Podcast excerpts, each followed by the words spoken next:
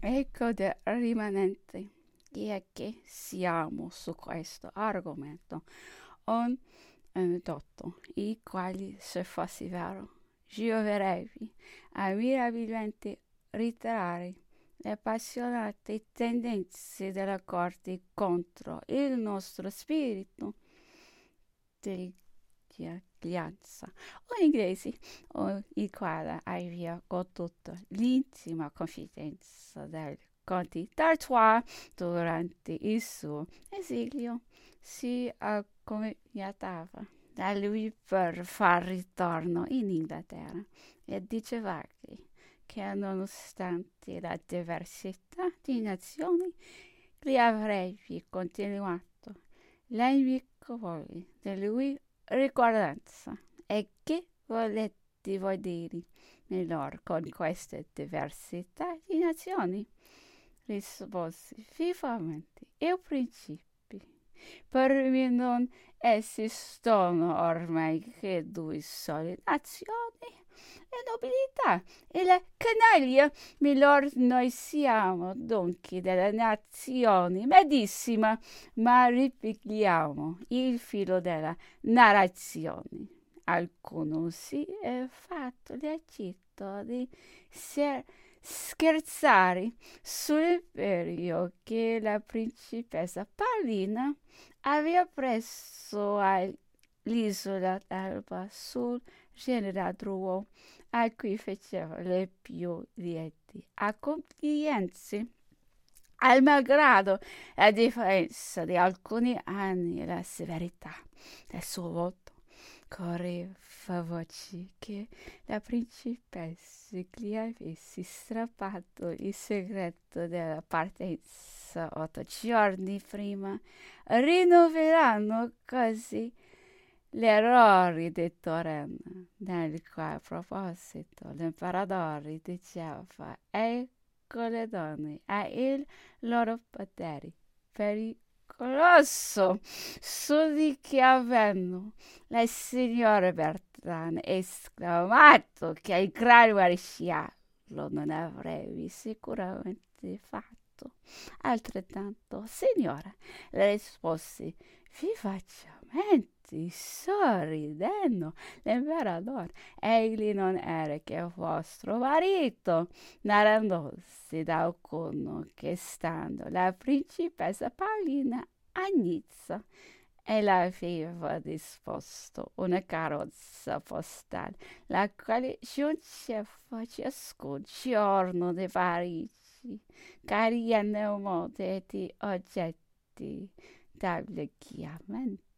L'imperatore soggiunse: se fossi stata mia contessa, la cosa non sarebbe durata a lungo ed io l'avrei veramente ripresa. Ma ecco quello che avviene quando si è imperatore.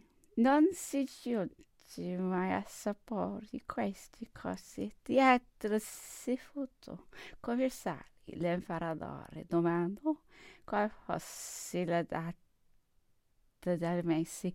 Correva l'11 di marzo.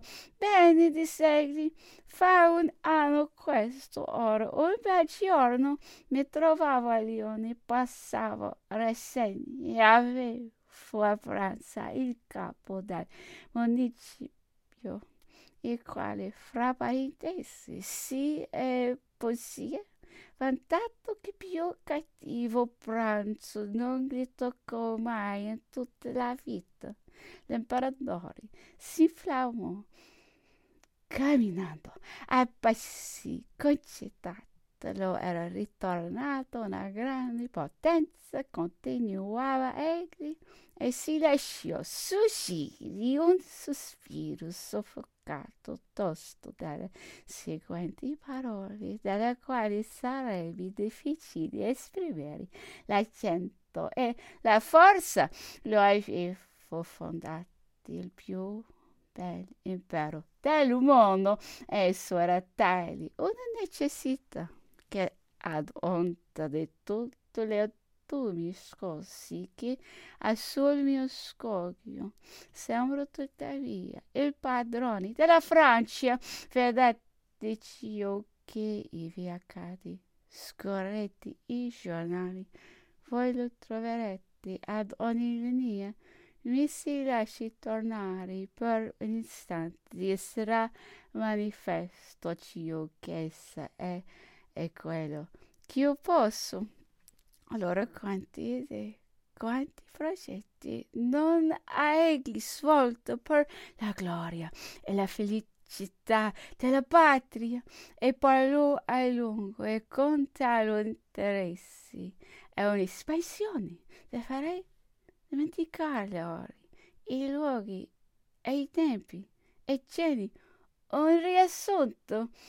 Quella fatalità diceva egli che non si asi a giusto calcolato ciò che feci al mio ritorno dall'Isola d'Elba, che ciascuno non ha veduto come io fossi il più acconcio e necessario al riposo e all'equilibrio d'Europa, ma i re e i popoli mi hanno temuto e se avevo torto e posso pagare un tal timore a ben caro prezzo.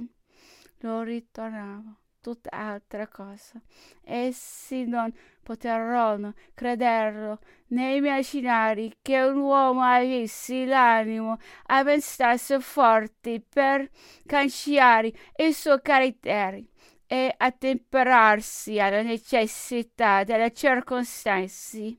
Lo ne avevo però dato prove e somministrato essendio qualche pegno di tal fatta, e poi nessuno ignora che io non sono l'uomo della mezza misura, non sarei stato francamente il monarca della Costituzione e della pace, come lo era stato della dittatura e dei grandi imprendimenti.